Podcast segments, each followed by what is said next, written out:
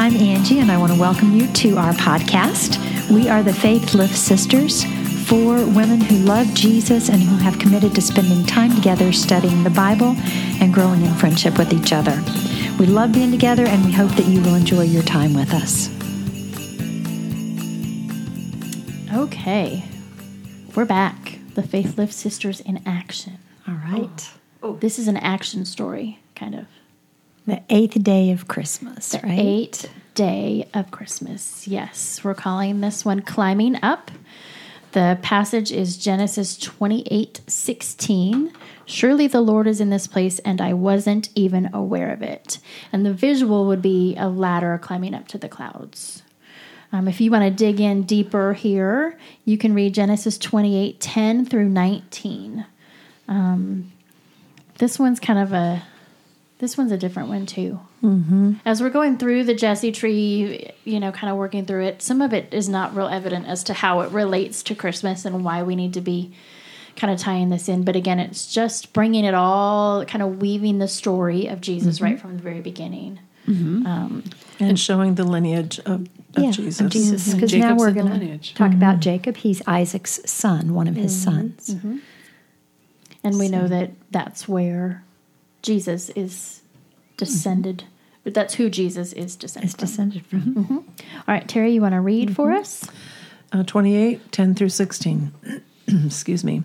Jacob left Beersheba and set out for Haran. When he reached a certain place, he stopped for the night because the sun had set. Taking one of the stones there, he put it under his head and lay down to sleep. Okay, can I just stop you right there? Uh-huh. That is hardcore. like he doesn't I roll know. up the hem of his robe, I know. Yeah. put it on backwards or whatever. Just take a rock. like, I'm- Wouldn't it be better to like this is what we do on the beach underneath our towels is push the sand up to make a little pillow under there. Why wasn't he pushing the sand up to make a cushy pillow? They were tough. Oh, they tough. were. Well, read some more, and then I have another thought to interject on top of that. Okay, Okay. but I am also going to say my husband's pillow is like a rock. So we're just gonna go like that. Um, he put it under his head and lay down to sleep. He had a dream in which he saw a stairway resting on the earth, with its top reaching to heaven, and the angels of God were ascending and descending on it.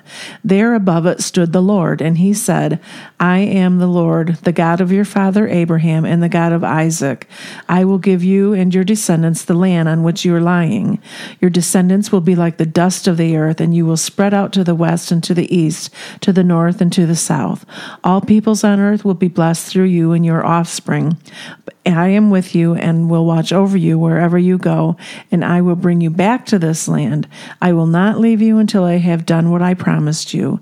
When Jacob awoke from this sleep, he thought, Surely the Lord is in this place, and I was not aware of it.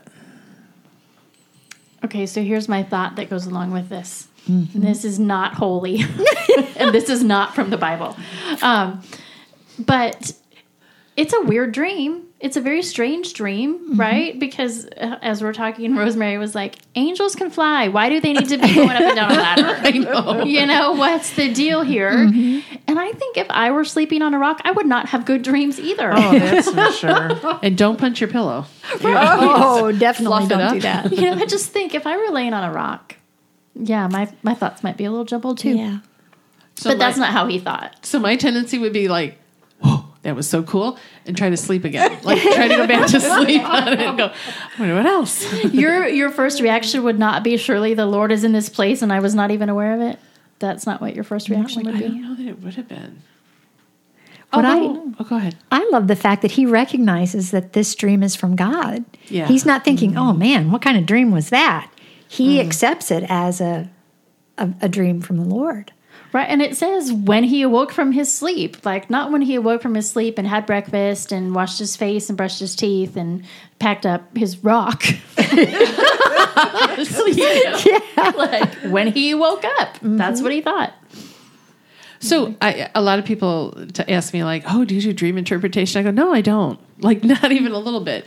But when you come out of your dream, just paying attention to your emotions, what you're thinking, you you interpret your own dream Right. when you just pay attention to what was going on there. Yeah, I, I like the part where God was in this place and I didn't know it. This is Haran. This is the place where his um, grandfather, I guess, had stopped. Great grandfather had stopped. Terah had stopped. Oh, It's the same place. Abraham's father. Abraham's, Abraham's father. father. Yeah. So great, great. Let's see. great, great, great. we got to figure Just that out. great. Yeah, just great. Because Jacob. Jacob was Isaac's son, Isaac was Abraham's son, and then Abraham, Abraham was was Terah's son. Yes, son. Yeah. So great. Great grandfather. Good job. There's All your right. there's your history. We Thank you very much. That's the end of that day. I mean, we're done with that. we got all the information we need. Genealogy on that one. Isn't there a toy called the Jacob's Ladder? And it's Yes. that to- it's like pieces of wood that are held together by the fabric and it just continually falls like you hold it on its side Right. and, And it's it, yeah, just continually Yeah. moving.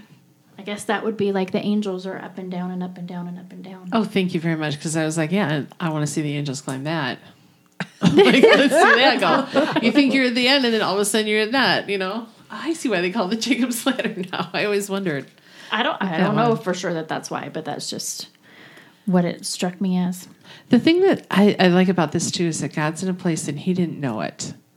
Meaning that God is there and Jacob wasn't aware of it. And then all of a sudden he had this opening of his eyes and he was aware of God in a new way that he had not been aware of before. And that's a possibility for us as we go through this season. Be aware. Maybe that's the part where I ask God for a present, you know? Let God open your eyes this season. Let Him show you who He is.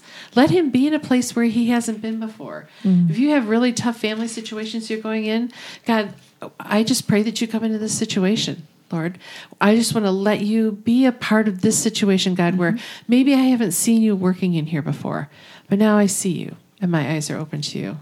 It's- It's kind of cool. yeah. And don't give me a rock Right? for Christmas, please. No. You've been better than So that. here's another little part about this. Um, Jacob was the twin of Esau, who were Isaac's sons, and Jacob would have been this. Jacob was Was the second. Mm-hmm. born. Okay, but even climbing out of the womb, he and Esau were tussling, Mm-hmm. and then Isaac is old. And is losing his vision and is getting ready to pass on his blessing to his firstborn Mm-hmm. son. And um, Jacob's sneaky and steals that blessing. Mm-hmm. He dresses up like Esau would have been dressed and smells like Esau would have Mm-hmm. smelled so that he can steal that blessing. And he is now on the run. Is that right? Jacob's on Yeah, the run that's at right. this Jacob point Mm-hmm. is on Yeah. the run. So because he has- Esau wanted to kill him. he has stolen the birthright Mm-hmm. from his brother, and he is now on the run.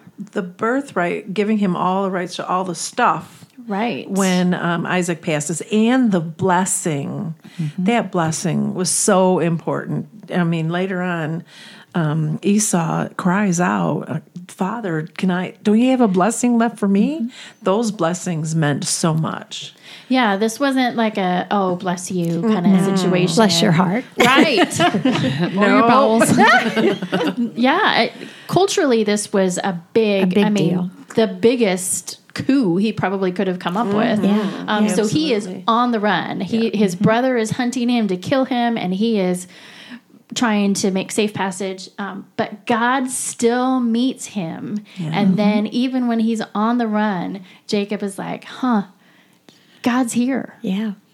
So even in the midst of the craziness, because this dude is doing some crazy things, He was, yeah. At the advice of his mother, I might add, what's wrong with her? So when we talk about a messed up family tree, Yeah.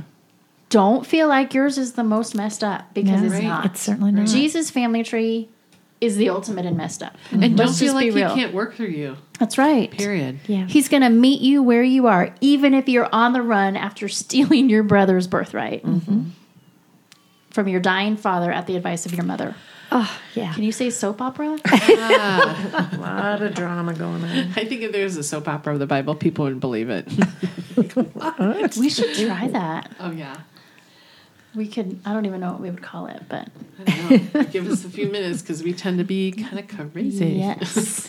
The one thing I love about this is in the midst of that, Jacob um, is running away because he's done something he knew he should not have done. Um, after this dream, he says, He makes a vow.